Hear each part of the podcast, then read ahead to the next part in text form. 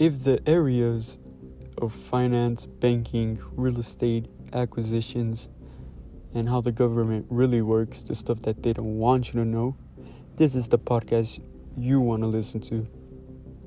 Now, with being the fifth generation in my family of international private banking, founded in 1844, we have a we have experience of 176 years managing ultra high net worth families' wealth.